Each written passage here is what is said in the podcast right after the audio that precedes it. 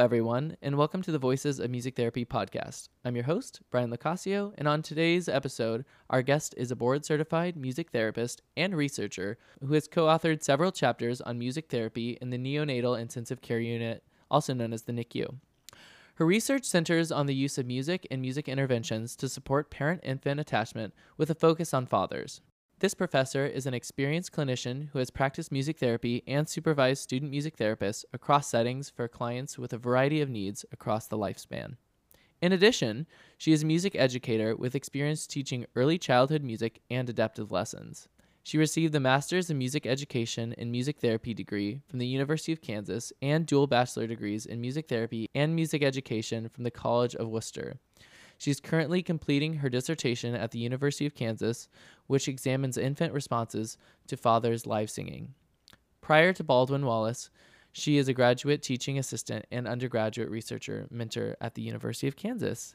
We are so excited to welcome our guest, Assistant Professor Kara Caine. Welcome. Thank you. Thank you for being on the podcast. So, shall we dive in? Let's do it. All right. The first question that I have for you today is How do you define your understanding of music therapy? This is such a good question. It's such a hard question, and it's a question I always ask my students. So it feels like I'm taking my own medicine right now because I'm like, at any point in the semester, I could be like, define music therapy. um, but when when I teach it in the intro class, we take a bunch of different English language definitions and we like dissect them all and we say what are the most important parts of the definition. So I'll kind of go through that because that helps me understand it as opposed to getting caught up in like the specific language because it's a really controversial thing that we have we disagree mm-hmm. about in our profession. Is it music? Is it music interventions? Is it music experiences? Is it the elements of music? Even music itself is this word that um, we cannot really define. So I think the first part of the definition is that there's some sort of intentionality. Um, so we, we're either basing what we do on evidence or it's on our own experience as a therapist. Um, but whatever it is, it's coming from a place of intention, right? It's not random we are planning it in some way. Even if we're in a, an acute setting and we don't know who we're about to see like we have intention in what we do in the session. So there's intentionality. Of course there's music right and whatever that might mean um, and it means a lot of different things to different people. And we have a therapist and a client in a therapeutic relationship. And so that part is really important the therapeutic relationship part. That's what really distinguishes it from other music experiences. And I think that it's the relationship between the relationship and the music that then is promoting some sort of change. So that's another component of the definition is that we have an impact on the client in some way. And usually that's change because people often come to therapy looking for some sort of change. And then we have the therapist's education or credentialing or whatever it is, we know that that person is trained in some way. And so that depends on, you know, where you're getting your definition from, what the standards are in that um, country that music therapy is being practiced in or whatever. But that's the last piece that students often forget that part, right? Is that we want to say that, like, hey, there's actual training here that happens. I think I got all the components I was trying to so that's not Absolutely. a really not a super smooth definition, but I have the pieces there. Well, maybe that's the route that um, we can shift our outlook of it to. Is that we can look at the aspects as opposed to like. I think having the definition might be culturally limiting, and I think you demonstrated a very great example of allowing it to be cross cultural and unique with like aspects and maybe the aspects are the definitions so i really appreciate that oh actually. good yeah it's like what are the what are the ingredients? Like what makes it turn out to be music therapy? Like what are the ingredients in the recipe? Yeah i encourage those who are listening to think about if there's any other ingredients or any other aspects in music therapy that they think we didn't cover and let us know. That's that's really that's very intriguing to me so, from defining music therapy and your understanding of it, let's go back in time a little bit and discuss what led you to music therapy in the first place. Well, I heard about music therapy in high school from my flute teacher. And I think that she gave me an article actually um, about a private practice. And I ended up working at this private practice. So there's like, and there's a couple full circle moments here um, in my story. So I got really interested in it. I was looking at all these different schools about pursuing music therapy, and it was tricky because I was really specific in what I was looking for. I really wanted a smaller university. I wasn't so sure if like music therapy was going to be right for me or not. And so I wanted some options to like not be a, music therapy major if I decided that wasn't for me, but ended up going to the College of Wooster and stuck with it the whole time, of course. And then now I'm kind of coming back and now I am teaching students from the College of Wooster, which is really, really cool. So that's, I guess, not just what led me to music therapy, but a little bit of my history as a music therapist. I think, in terms of like what attracted to me to the profession, is that music had been just a part of my life. I was good at it. I was in band, you know, I took lessons, I did all the things, um, but I never was super interested in being like a band director or a performer. Like, none of that was where I saw myself. Although I did end up majoring in music education as well. But yeah, and I always wanted to be in a helping profession. So it was like you hear about it and you're like, yep, that's it. Yeah, a lot of people say it's in high school, which makes sense because there's this expectation to choose your career before going into college. But it's always those music educators who are who are telling people about music therapists. So shout out to them. I think that's underrecognized. I absolutely agree with you though because they they know their students who are really musical and who like potentially are interested in going into music and and they're able to say hey did you hear about this? But you know we have a lot of people who come into music therapy who didn't hear about it right? Who get some degree in in something else and then they're like i wish i had heard about this before. So it's tricky because it's still and i'm still like i was talking to a prospective student just yesterday who said like i just heard about music therapy. She had already kind of started her college search process. She's like how do i add in the schools with music therapy because there aren't that many? And mm-hmm. and so she was like felt like she was scrambling to figure out is this even something i can pursue? And because she just heard about it and she's maybe going into her college search process or even starting to apply already. I don't know. It happens so early now. yeah. Sophomore year, people are looking. Oh my gosh. That was not my experience. Out of curiosity, for you learning about music therapy prior and then pursuing it, did you find that what you learned about in high school was like a different perception of what you experienced once you came in hmm. and you started getting your education? That's a good question. I don't think I knew as much about the profession as our current students do coming in. I feel like our students come in, they've done like a research project or they've shadowed a music therapist. I did get to do that. I did shadow DeForia Lane in high school. Wow, okay. yes, at Toddler Rock, which is at the Rock and Roll Hall of Fame. So that's kind of a unique program in and of itself. So I'm not sure. I think I was very open. I'm not sure I had like a picture in my head. I wanted to work with people with disabilities. That's kind of what I was drawn to about music mm-hmm. therapy from the beginning. So that was something that I, I had like a lot of opportunities to do right away in the degree, right? And so I felt like that was kind of where I was headed. So I, I had more of like an idea of who I wanted to work with rather than what I thought music therapy was. Yeah, I always give kudos to the people who know who they want to work with right off the bat. But then it changes, right? Because you have a career that uh, expands time, and so I'm. I think that's exciting about music therapy is that you maybe you start in one place and then you have this opportunity to go to the NICU, for example, and then you're like, okay, I'm going to do that. Like I have some overlap in my background and transfers that I can make there, and I'm there's this you know amazing person here where I am um, that I can learn from. So why wouldn't I take that opportunity to do that? It is one of the wonderful things about the profession. You can always change up your settings, change up the the type of work environment. So it's it's very flexible in that way. Uh, and I was going to say too, like we we are also pioneering these areas of practice, right? Like that we're not done. We don't have a, a set number of places where we work or go. Like we are continually growing and saying actually music therapy can be beneficial here and it can be appropriate here and and all of that. So then, with all of those changes and all of those expansions within the music therapy field, I'm sure over your career span, it's it's changed as well. So, for you currently, what does music therapy look like?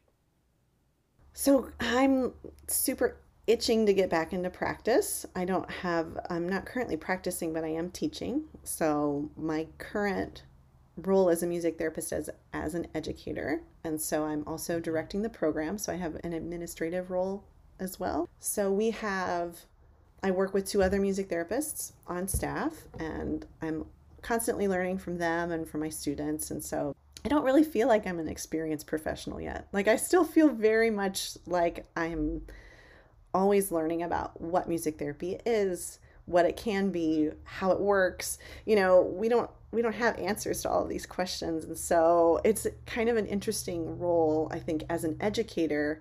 I feel both like I know that I can't teach my students everything that they're going to need to know. Um, and so I'm trying to figure out who can I connect with them that knows more than me? You know, how can I lead them to like their path where they're going to continually learn, but I'm I'm still very much like somebody who doesn't feel like an expert yet. Music therapy seems like one of those careers where you feel like you finally got it, and then there's a curveball thrown the next day with a client, and then you hear about this new research or this new practice or discussion that was in a conference, and all of a sudden your expectations change. Yeah, I think that I think that we have a benefit of being in this kind of profession of of always needing to be learning from other people. And I think that kind of generationally with music therapists we haven't had that many generations of music therapists yet. Like we still mm-hmm. are you know kind of aware of the pioneers and they're in our recent history. Um, in terms of i guess as an established profession with training programs in the us we have you know of course music therapy has kind of been around in different ways but as an established profession we're so young um, but i feel like our current like newer generations are really curious and like open-minded and don't um, don't necessarily feel some of the same pressure to define music therapy in a specific way. Mm-hmm. I, I'm not sure. I might be like overgeneralizing there, but I, I just feel like we have people who are coming up in the profession that I'm just so excited that they're here because they're going to be amazing leaders for our program and like each generation of music therapists i think we we know more and we're better prepared and just it's very exciting i think it's an exciting time to be a music therapist and yeah. scary and challenging but also exciting well yeah with all these um lesser implications of like expectations for people as the world is expanding and there's more options and careers that also as you're saying leads to less pressures as to oh what does this have to be? Maybe it doesn't maybe it just is what it is um, and as long as we're doing the work I, it might be more focused in that way. I think I see too, like we're coming back to old ideas, like um, I kind of everything old is new again. Like we have, especially with community music therapy, like it, it has echoes, I think, of what music therapy originally looked like in this country at least with more kind of recreational aspects in mental health hospitals we see some of that like in community music therapy where we're talking more about who has access to music people are seeking out music therapy specifically for music and not necessarily for those non-musical outcomes so i don't know we i think we're we're going to see kind of traces of our history that always are coming back to us yeah absolutely and so this is the big question that I always ask people. But within the history, how are you contributing to that history, or what do you contribute to the world of music therapy? And our big question: How are you innovative? Mm. Um, that's a good question because I don't know if I feel entirely innovative yet. Like I feel like I'm still learning, and sometimes like coming back to ideas that I know have been around for a long time. Like something that mm-hmm. I'm super interested in are those sociological functions of music, like what folks have been talking about for uh, a long time. And so, like, how do we use music as a society and how does that inform our music therapy practice? But I guess, kind of more concretely, I have the opportunity and I'm very humbled by it to lead a program into the future. And um, I'm replacing somebody who was there for a long time and who had left a, a great legacy at the university. And so um, it's now kind of my challenge and it's an exciting one of like how do we take this program forward how are we forward thinking how are we making sure that we have you know we're addressing in the curriculum all of like the social things that are happening in the world. So, how are we talking about race and music therapy? How are we talking about gender and sexuality? And um, how are we kind of at least providing some foundational information or at least the structures to start thinking that way? And, and how are we kind of pushing the profession forward? And so, that is kind of the exciting place that I'm at, uh, where I'm like, I feel like there's some right now I'm kind of dreamy about it. Like I feel like there's limitless opportunities. I know that there will be reality checks as I go forward. Um, but I kind of feel like this, as an educator, this is kind of like my life's work of like, it's not going to happen immediately, but like I'm, I'm going to be doing this for a long time of, of having kind of the very great responsibility that I'm kind of aware of being a big one of like, how do I shape future music therapists or at least help them get started because it's really just the beginning. And and that's something that i'm telling them too. My students is like this is the beginning. Do not think that when you get your degree like you will have learned everything. Like this is just like the first page in your music therapy book. Mm-hmm. oh that's beautiful. I hear that and I, I hear a passion in what you're saying and i hear an inspiration which i'm sure gets passed on to your students. But yeah you you really do and the edu- music educators music therapy educators right. have that that large responsibility. Yes. You all could potentially just decide as a collective how you want to shape the profession and i mean that is what big conferences are for and so that's wow that's incredible. Yeah i i don't i can't imagine that actually happening because we have so many disagreements within our profession about what music therapy is and what it should be but yes. also a kind of a beautiful part about how different it is and how but a challenging part because that that question how do you define music therapy? How do you explain it? Um, we struggle with that as a profession because there's so many different ways that people understand it um, and in so many ways we teach it i guess too. And part of that back and forth is what helps everyone feel represented within music therapy and within that scope. So I love all the things that you're talking about, though, regarding um, the humanistic aspects of race and gender and sexuality and able bodied versus disability and all these different aspects that are on the humanistic approach level, and then expanding that and teaching that base to students before they practice the therapeutic relationship.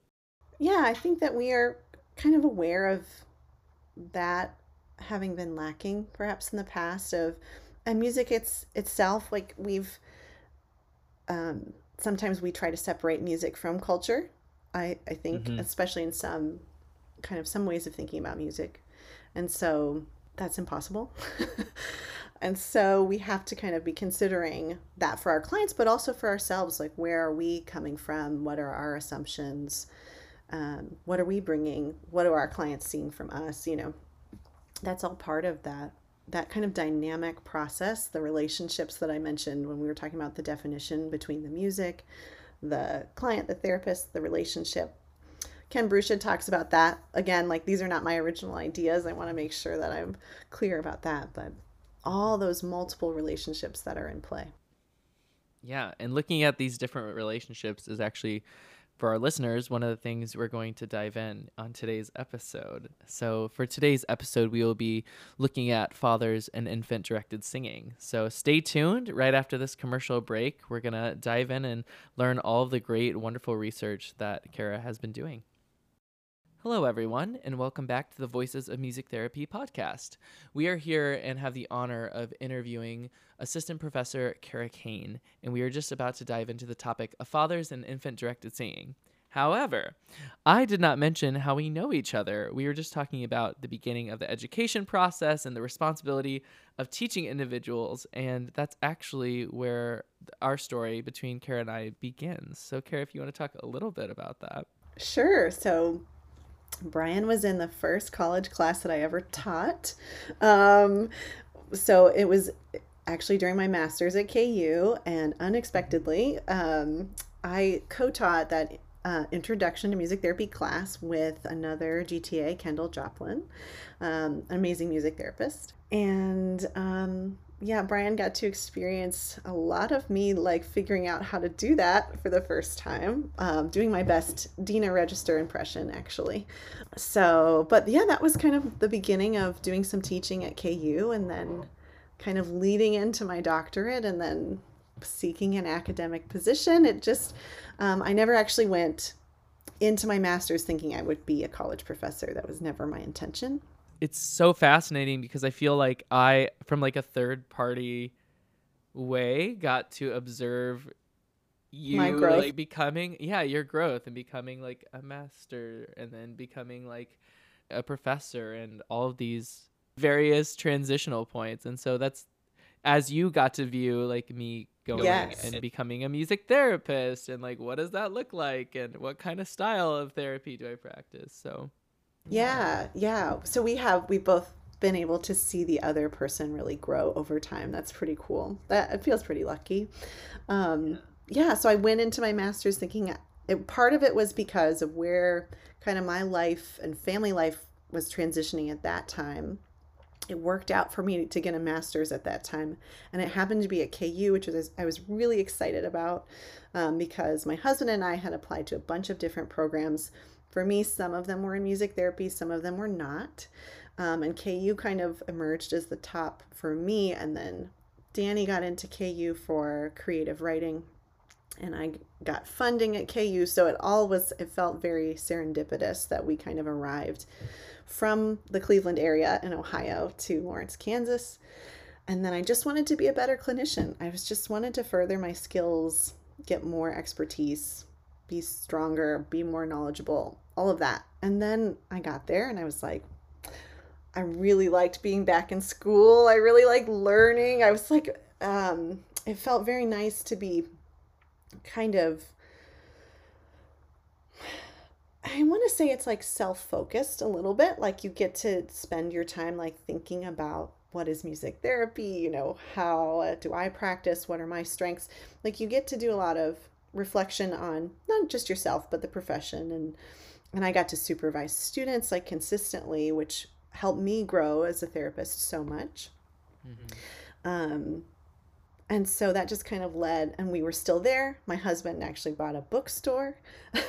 And um, so we're like well i might as well stay and get my phd um, that's not the only reason. Uh, it's not a great reason to get a phd just because you're in a location. No i uh, actually was really interested in the research part.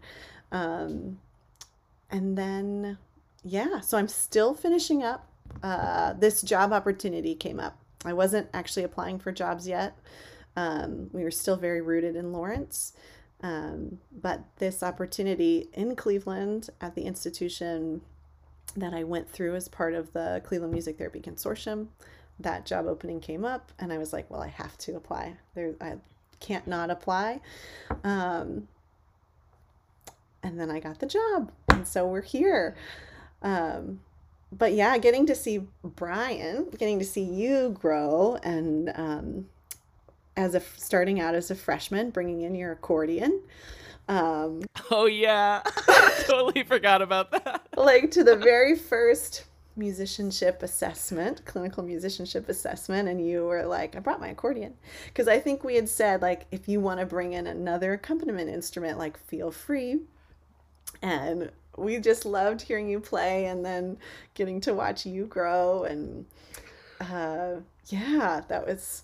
And then seeing you after leading this podcast, I'm just, hmm. it's yeah, it feels like an honor to be able to witness your growth and to have a very small part in it. I really don't take any responsibility for that, but Well, thank you. Yeah, it's I mean, likewise. It's it's an honor to have you on the show and also I I would argue that you definitely like brought all the resources into that intro class that really like you brought prof- professionals who were experienced in the specific topics to our class. It was unfortunate that it was at 8 a.m., but that's another discussion. that's funny. I'd forgot. No, it was at nine thirty. well, Felt early like morning eight. classes. Felt like eight. It did. no, but yeah, it, it's really been an honor. And I want to dive into that research because that's kind of what we're going to be referencing. So, Yes. um, fathers and infant directed singing. What do we need to know? Oh gosh. So, should we start with just infant directed singing in general? Yes, yes. Maybe start with the definition, how we define that. So, I actually think of infant directed singing in a couple of different ways. I think traditionally we think about the acoustic properties of infant directed singing so that when parents or caregivers or even children are singing and speaking to their infant, there's this characteristic way that we adjust our voices in response to the infant, but it's also a way that we're capturing attention, we're expressing emotion, and so those acoustic features are like a heightened pitch, raised pitch. Um, we have this variability in pitch and tempo. Um, we have a tapering off at the end of phrases. There's rhythmicity to um, how we're both singing and speaking. With singing in particular, we have a lot of repetition, so that's a little different than infant directed speech. Um, and I'm comparing the two because they're related. So we have these acoustic properties, but I'm actually really interested in the fact that it's also an action. It's not just a noun. It's not just like a an object. Uh, it's not just the acoustic properties, right? But it's this interaction that's happening between a parent and a child, or whoever it is. Could be a caregiver, a grandparent, and even children do this, like I mentioned. That it's this reciprocal interaction. So we're responding to the infant in the moment vocally, where we're seeing that something gets their attention and we continue to do it. For example and because there are cultural differences. So that's why I don't want to define infant directed singing just by the acoustic characteristics, is that um, we see some slight differences across cultures, and we also see differences across different parents. So sometimes fathers are singing differently or they're singing different songs. Mothers with depression have different acoustic characteristics to their singing. Mothers who have infants with Down syndrome, we've seen different characteristics there because those infants are responding differently. So I don't want to narrow us down to just the acoustic features, but I really think of it kind of as the act of singing that happens um, rather than just the the music stimulus itself. Yeah. Keeping in that same idea of therapy, music, client relationship. There's just more to it than a single definition. So I appreciate that. So, what made you interested in fathers specifically with infant directed singing? Yeah, I got interested in infant directed singing through kind of my interest in the NICU. And then reading that research and being really interested in the parent experience. So, taking the, the an infants in music class with Dr. Deanna Hanson Abromeit at KU and reading some of that attachment literature and thinking about the NICU and how influential the parents' experience was to impact the infant's experience, whether it's in the, the NICU or not. And so, kind of the clinical work in the NICU got me interested in infants in general, and mm-hmm. then then the mothers. And then I was kind of looking at what my thesis topic was going to be. And actually, I had a conversation with Helen Shoemark and Deanna Hanson Abromeit. And I had mentioned wanting to do some qualitative work with mothers. And she had said, Well, that's mm. already been done. People have already done that. And that's true. and I was like, Okay, well, how about dads? And really, at that time, and still, there was just not much literature about dads in general, not just dads in the NICU, but like how dads are experiencing parenting, how they're interacting mm-hmm. with their infants, specifically for infant directed singing. I think we've gotten if we look at research overall in parenting, we like had a big emphasis probably in the 90s is when we started thinking about dads and we're just kind of catching up. I feel like we we still have the dads who are researching now are still mostly coming from marriages where we have a mom and a dad. Even now like our, our research doesn't necessarily represent all dads or all um, and again like saying dad is limiting right because we're talking about one type of person one type of parent. But kind of that's where that came from this interest in like okay who are the parents we're not talking about? Well first step i can say we're not really talking about dads. How can we learn more about them Yeah, absolutely. And then when you started looking into that in the research, did you find that there was a difference between the general research within psychology, within audioacoustics versus music therapy? Yeah, that's a good question. A lot of this research isn't music therapy research. We don't have um, a lot because it's not an intervention. So I'm not talking mm-hmm. about um, I'm not even necessarily talking about clinical populations, right? There might not even be a quote unquote problem that I'm trying to solve. Um, it's more like, what is this phenomenon that occurs and how can we understand it to inform then what we take into a therapeutic context? So, a lot of the research that I'm reading is coming from psychology, but we do have music therapists who have used the rationale of infant directed singing to inform interventions and also really similar ideas such as communicative musicality and contingent singing, and that's what Helen Shoemark talks a lot about in her research. Um, and infant directed singing has informed some NICU work as well. So I guess the biggest difference is that when music therapists talk about it, they're talking about how they apply it in intervention. And a lot of the research that I'm reading that's also informing my research is talking about what is it what is it?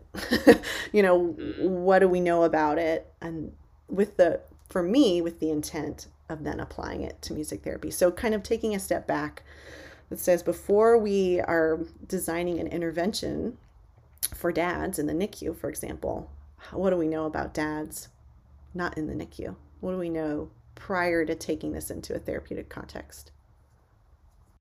So, naturally, what do we know? What do we what know? findings, yeah, yeah. So absolutely. Um, so there hasn't been a ton of research about dads. We do know that if I were to really overgeneralize, I would say there are similarities and there are differences.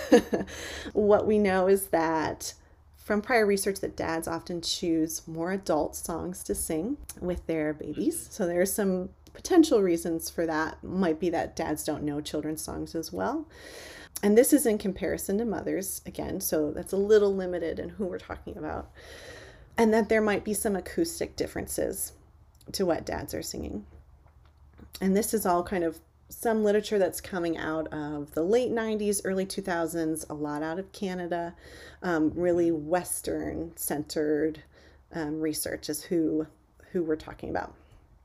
Um, and so then I wanted to ask with one of my doctoral projects is like, what are dads experiencing? So again, you can hear that kind of mm-hmm. that line from my thesis of one I ended up not doing a qualitative thesis really anyway, but I guess this is this project. Maybe this is the right. project that I was originally thinking mm-hmm. of. Um, so I was able to interview 13 dads and ask them about their experiences singing to their infant. And I wanted to be very broad in who I interviewed. It ended up not being super broad. All the dads I interviewed were married to uh, and had a co parent of a mother, and they had infants. A lot of them were first time dads, mm. and all were from Kansas. I would say the majority were highly educated. So when I say things about dads, I want to be clear that I guess as I talk about this study in particular, mm-hmm. you really can't necessarily generalize to all dads, and most of these dads were white as well. So just keep that in mind as I kind of talk through the, the results that I found when I was able to interview them and ask them questions. One of my other guiding questions was how, if at all, are dads thinking about bonding and attachment, right? Because that's one of my big mm-hmm. areas of interest is something as that we say about NICU music therapy is that it can increase bonding and attachment. And I'm saying, okay, how real is this for dads outside of that mm-hmm. setting. And so, what I found with these dads is that they're engaging in singing experiences really similarly. They are capturing their infant's attention, they are expressing emotion, um, they are being performative and silly and having that heightened experience that we kind of picture when we talk about infant directed singing or speech. Mm-hmm. And that they're finding that it's really positive for their infants. So none of that was hugely surprising, but it was really exciting for me as like a beginning researcher to be like, "Oh, I've read about that in the literature and they're saying it and they haven't read that research study." and they're saying like these words. So that was really exciting. Similarly, like uh, aligning with previous research, dads thought it helped them stay calm and it helped their infants stay calm when they sang, or it grabbed their attention. So, the two purposes that we really are clear on that infant directed singing is for, dads were saying that yes, that's why they used infant directed singing it's kind of exciting because we have this qualitative information and we're starting to get some more quantitative, like biometric information that says that actually this is co regulation. So it's not just the parent helping the child regulate, but they're regulating together. Oh, wow. That is really exciting for like therapeutic contexts, right? Especially in really mm-hmm. stressful caregiving environments. So um, that to me is a really exciting thing for um, for any parent that it seems to be that singing helps helps them stay calm and stay present. And we had a couple of dads that, because it was a qualitative study and I didn't have to be super strict about who was enrolled and if their their child had to be um, a child that didn't have a disability, right? Because if we're looking at, um, so for my dissertation, when I'm going to be looking at how infants are actually responding to sound, I want to kind of narrow which infants I'm looking at because then if I have a lot of diversity in the sample, then I can't tell what is making changes happen. So, and anyway, in this study, I got a couple of dads, one who had had a child in the NICU, and then another who had a child who had a I'll say serious medical diagnosis It's a chronic condition. And they both use music to kind of cope with that with their child. And so that was really exciting too because it's like that's what we say that music therapy can do. And these dads did it. And they did it on their own which is also exciting too but it kind of raises the question of like how needed is a music therapist if somebody can kind of arrive at that but mm-hmm. again 13 dads dads who said i want to participate in this study because I do sing to my child. So they were probably the kind of dad who was already going to do that. Right. And music therapists work with all kinds of people. So kind of keeping that in mind. The two findings from my study that I think I was most surprised by is I was one of my questions was how are fathers influenced? Like what are the influences when they are choosing what they're going to sing or how they're going to sing and what I really anticipated is that they'd be really influenced by their spouse. That we see a lot in parenting literature, that especially in relationships where we have kind of dis- more distinct gender roles. So in the heterosexual marriage with a mother and a father, mm-hmm. we see a lot of maternal influence on paternal behaviors. So I would have guessed that we would see a lot of maternal influence on paternal singing, but actually, it was a different finding. And again, 13 dads, so I don't want to overgeneralize here. But these dads said, actually, I sing different songs than my wife. It's our own kind of unique experience. So that was really exciting because I thought, oh, this is a way that kind of fathers are kind of distinguishing their role with yeah. their child.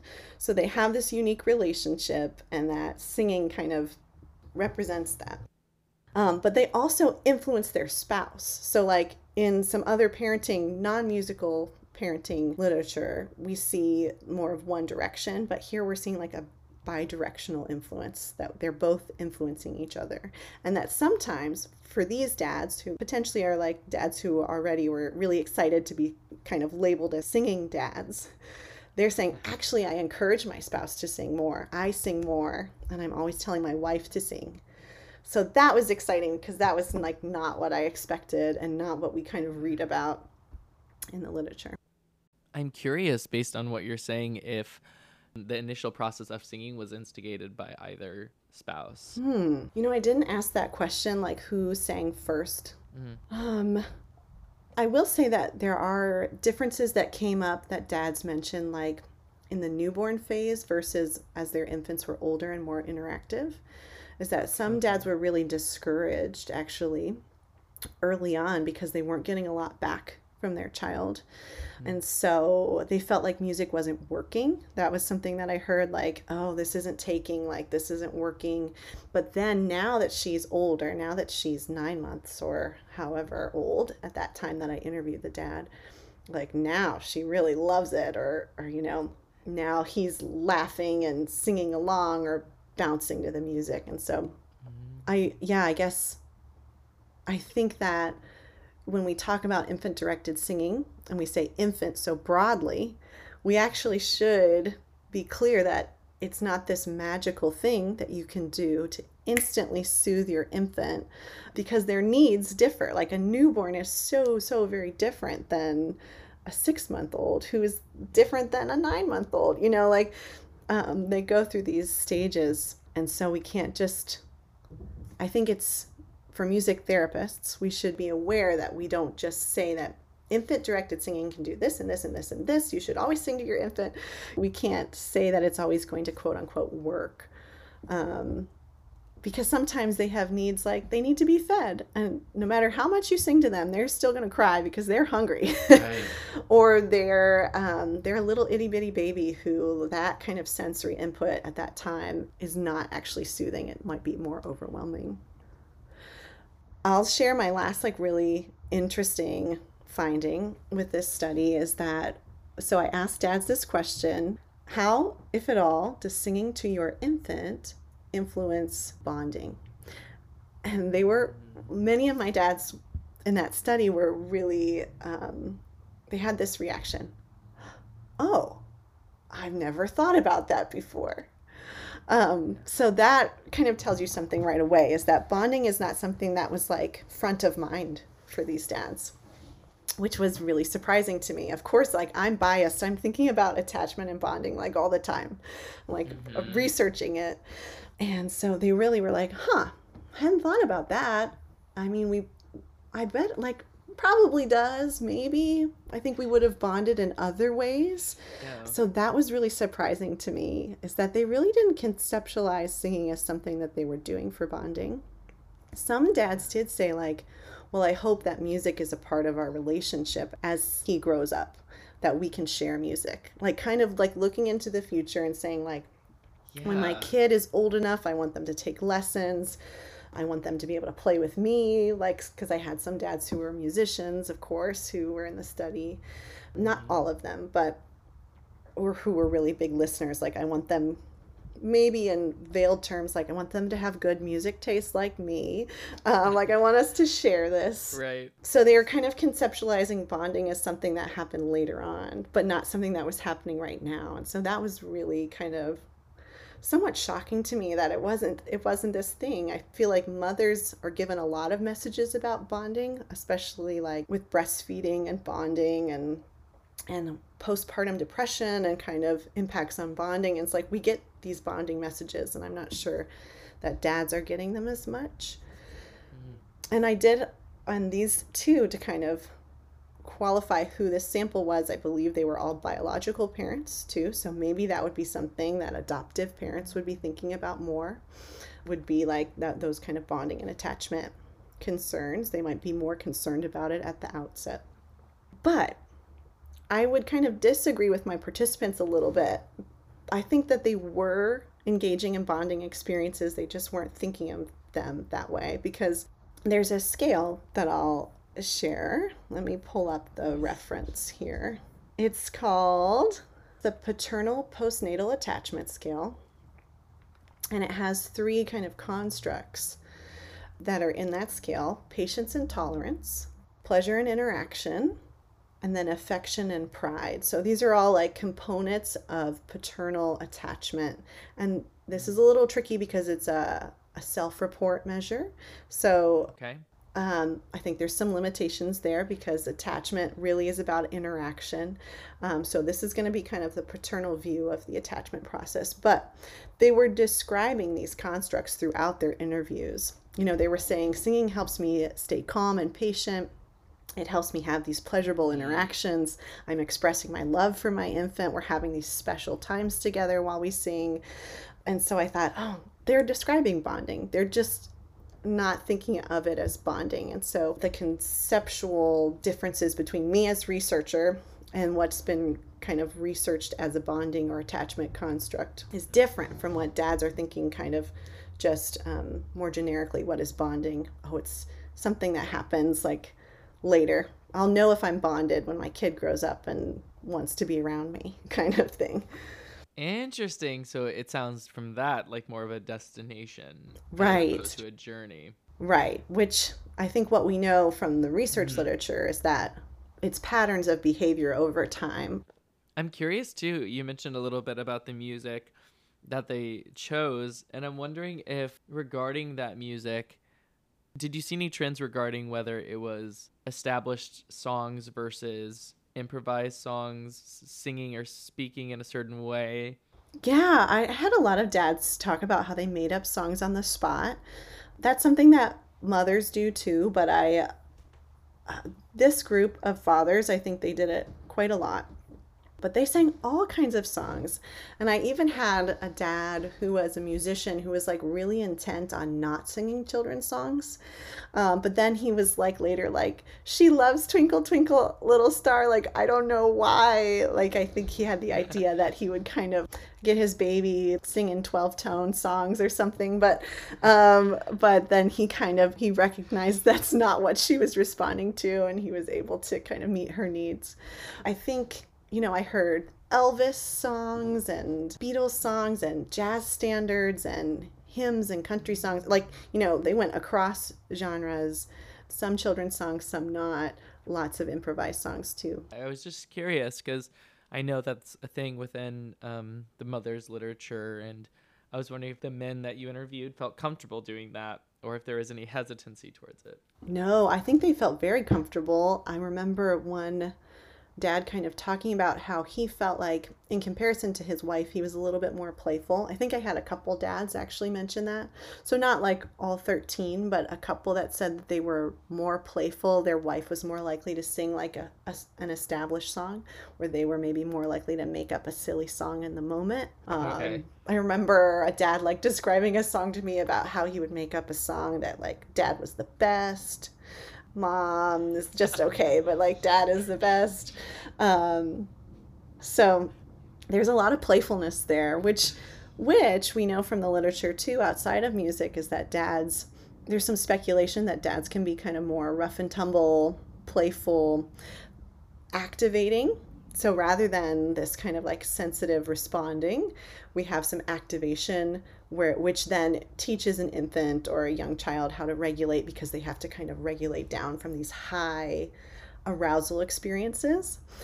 But I'm not exactly sure if that's fully established or if that's still kind of being explored because I I, I hesitate to put all dads in that kind of category, you know, especially since I don't think we've researched a ton of families that have two dads or who have parents who are neither dad nor mom. So I think we're still learning about that. Mhm. Yeah, that was my first thought that came up when you were describing that is do individuals like the cultural implication of certain roles and that influencing those behaviors or if they're more nature and nurture. So it's it's something really interesting in that. I do have another question that is very um it's like this and so Yeah. within the father and infant bonding, did you find or did they even mention how that influenced the fathers bonding with their with the mothers? Like Mm. that additional component within it. Yes. I had a couple of dads say, like, you know, we have so much less time together. My wife and I, or my spouse and I, or my partner and I have so much less time. But sometimes when we sing together, you know, this is kind of a moment for us to also be together and be together as a family. And I had a, some dads talk about I maybe it was just one, but like we harmonize and we kind of share this musical moment together. So I think it is a way that sometimes parents are also together with one another while they're parenting, especially during a time when you have significantly less time. There's like a a really big identity shift and a big shift within the couple relationship that happens after an infant is added. So it's an interesting well, I'm curious about what made you ask that question. It was kind of a stepwise progression for me because I was thinking of how the fathers were in relation to the mothers influenced who would sing more. And then I thought, oh, actually, that's a relationship in itself. We're talking about bonding. So the Mm. child's relationship with the parents, and then also just like the multiple factors, it's a family unit. So how do they influence each other within the unit? So that's kind of how I expanded. And there's actually an additional expansion that I'm thinking of, but I'm like holding off for a little bit. well, you know, our attachment relationships to our parents do influence our romantic attachments to our partners. Mm-hmm. So, you know, some of that first relationship kind of predicts to some degree what our romantic relationships will look like. So there there's definitely connections, interconnections. Yeah. And I'm thinking when you're talking about these um, fathers' voices, I'm assuming the, most of them were, if not all, cis. And so I'm thinking as well how that may influence a music therapist coming in who is also a cis male and thinking about if those same techniques like the relation we talk about like mother versus like the female music therapist a lot um, or it's been discussed. And then i'm also wondering like for the male music therapist if they are taking those same perspectives and style?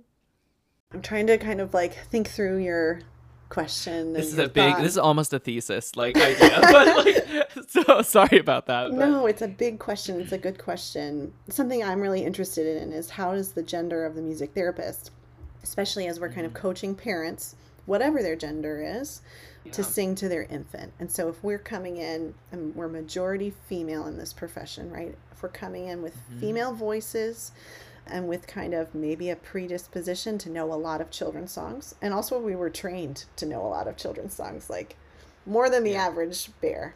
And so, one thing that my research that I've been thinking about is like, how do we make sure we're not assuming that the mother's way or the female's way is the best way? Mm-hmm. It's just the most researched way. Yeah. Infants do get exposure to the birthing parent's voice in the womb so they get more exposure to that before birth. But then after birth, you know, there's an opportunity for either parent to have a really familiar voice. And so some of that early literature that I'm kind of curious about, those findings that say, well, infants prefer female voices. I'm kind of want to push back on that because that finding, I believe, is that they prefer female voices and then they prefer an unfamiliar female voice before they prefer a male voice. And I, I just want to say, what's the message that we're sending to dads here or somebody without a female voice about their importance and the ability that we have as music therapists to potentially be harmful or to discourage someone from doing that by saying, well, you know, babies prefer female voices. But actually, babies need their parents, and we need to support parents in interacting with their babies musically and not musically. So, uh, whatever their gender is but yes, so kind of being aware of our perspective as a music therapist, who we are, who we bring into the room, who we're perceived as by our clients. And, you know, what we've found about infant directed singing is that the relative pitch is raised. So wherever somebody is kind of starting at, it's this kind of how many semitones are we raising tends to be similar, even if we have different starting points.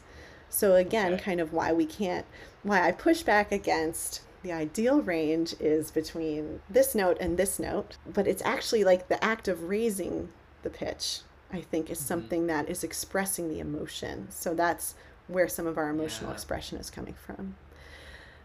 But yeah, I, I think there needs to be a ton more research about parents who are not cis and um, really research is just dipping its toe into LGBTQ parenting and trans parenting and you know like there's a lot we don't know but it's something that that I know is a limitation of my research too is that when I'm talking about dads and I'm talking about dads who maybe are co-parenting with mothers I'm talking about really a specific subset not all dads everywhere. But even that that raising pitch is super informative because it sounds like that spans regardless of gender. The natural question for our listeners, uh, many are music therapists who practice, is what are their implications for what they can take in, or like your biggest advice to somebody who may be beginning to work in the NICU or beginning to work with early intervention and attachment with parents? What are some things that they can keep in mind? I think just being aware of not assuming anything about the roles of the parents in the room. I think that's something that still happens for the medical professionals and music therapists who are walking into the room. You know, we have different reasons why parents are able to be in the NICU or not. And so, um, just being aware and non judgmental about what those roles might be and not making assumptions. So, I have a four year old. I still, even if we put my husband's contact number as the primary number, which we usually do because he's much better at answering his phone and responding quickly, sometimes I'm still like called or texted first. I'm like, no like we are yeah. we are trying to say like this is the primary contact person um, and so that happens it's kind of sneaky and how it, it kind of happens in some of our assumptions um, so being aware of our assumptions as a music therapist i think is key being really accepting of what all parents are bringing musically you know, parents really want to know the right answer. so they really want you to tell them. They probably want to say, well, yeah. what song should I be singing to my babies? Some parents might ask that question. And so really it's it's not about the perfect song. It's really about the relationship that you're developing by singing it. So encouraging parents to like sing whatever songs are meaningful to them.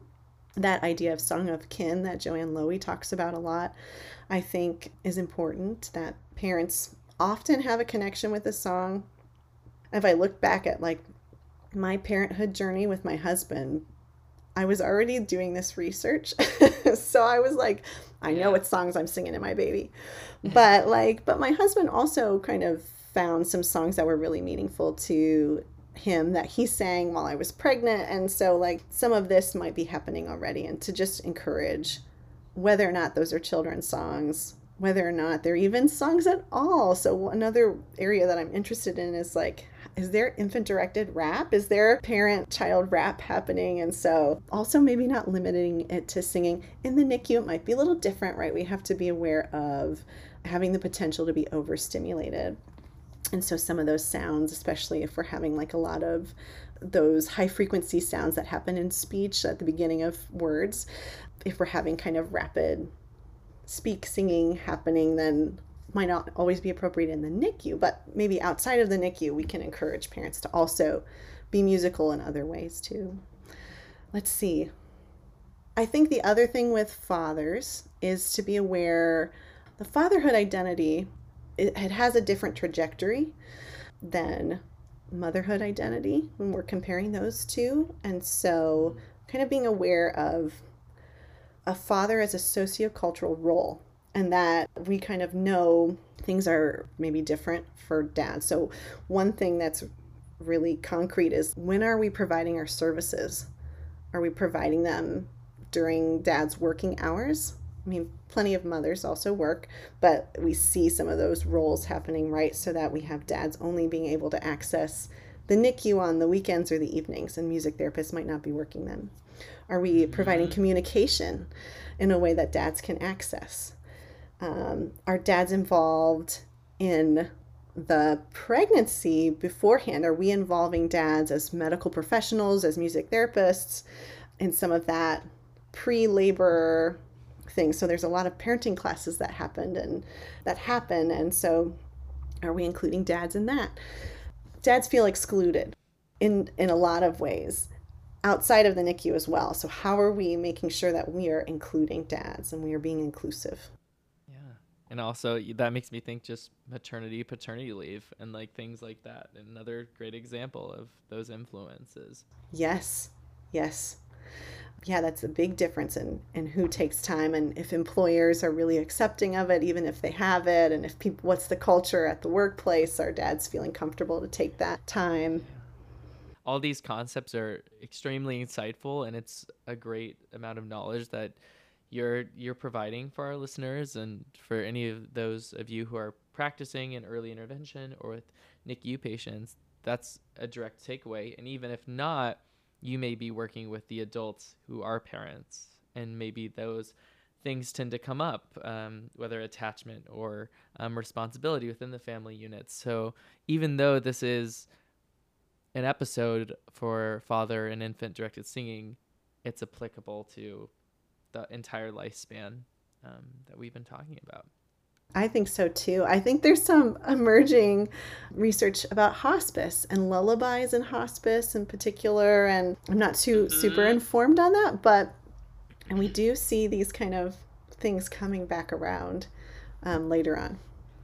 Yeah, absolutely. For those of you who don't know, I currently work in adult hospice. And yeah, I, I've, I've definitely seen that trend. It's the songs of their 20s and it's the songs at early intervention.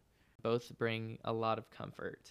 I think because they're they're very big transitional points in our life. I'm gonna say too. I think music plays a role in those parts of our lives. Maybe in a more, yes, yes. it might be more influential sometimes, right? When we're very young, when we're in our adolescence, and it's part of our identity formation. We also have like musical milestones that commemorate experiences like marriage or giving birth or played at funerals.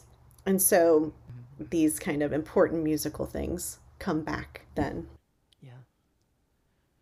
Well, thank you so much uh, for being on the show. I, I want to ask you is there anything that you want to plug or any resources or information, how to reach you that our listeners would like to know about? Sure. I'd love to hear from people who have questions about my research. My dissertation research is going to be with dads and infants, and we're going to be looking at infant responses. So, we're going to be a very different approach than the qualitative study, but looking at how infants are responding to dad's voices in the moment and doing kind of a more quantitative experimental research on that. And then I will plug my university. I will plug both Baldwin Wallace University and the College of Wooster, uh, which are both part of the Cleveland Music Therapy Consortium. If there's anyone out there who's interested in music therapy and pursuing that, you might take a look at um, what those schools have to offer. Yeah, absolutely. And all of those will be linked in the bio, as well as a link to the developmental stages charts that you all can kind of get an idea of what that looks like. There are many different ones, just as a disclaimer. And depending on the culture, those will vary as well. But then also that paternal postnatal attachment scale will also be linked there and all of the information. And thank you so much for coming on. I appreciate it. And I know our listeners had a lot to learn from this episode. Thank you. And for those listening, don't forget to rate our podcast on Apple Music and listen to our playlist listed in the bio and subscribe to hear new episodes the second they're released. And uh, thank you all so much for listening. If you'd like to recommend a guest or engage more with us, you can email us at voicesofmusictherapy at gmail.com or follow us on Instagram and Facebook at Voices of Music Therapy. And then, if you haven't heard of the Music Therapy Podcast Collective, it's a great opportunity to earn CMTEs for listening to podcasts like you're doing now with an affordable option. And a lot of those proceeds, or a percentage of them, goes to helping those who are entering the profession and making it more equitable. So it's a great resource. And thank you all so much. And I can't wait for you all to tune in to our next episode.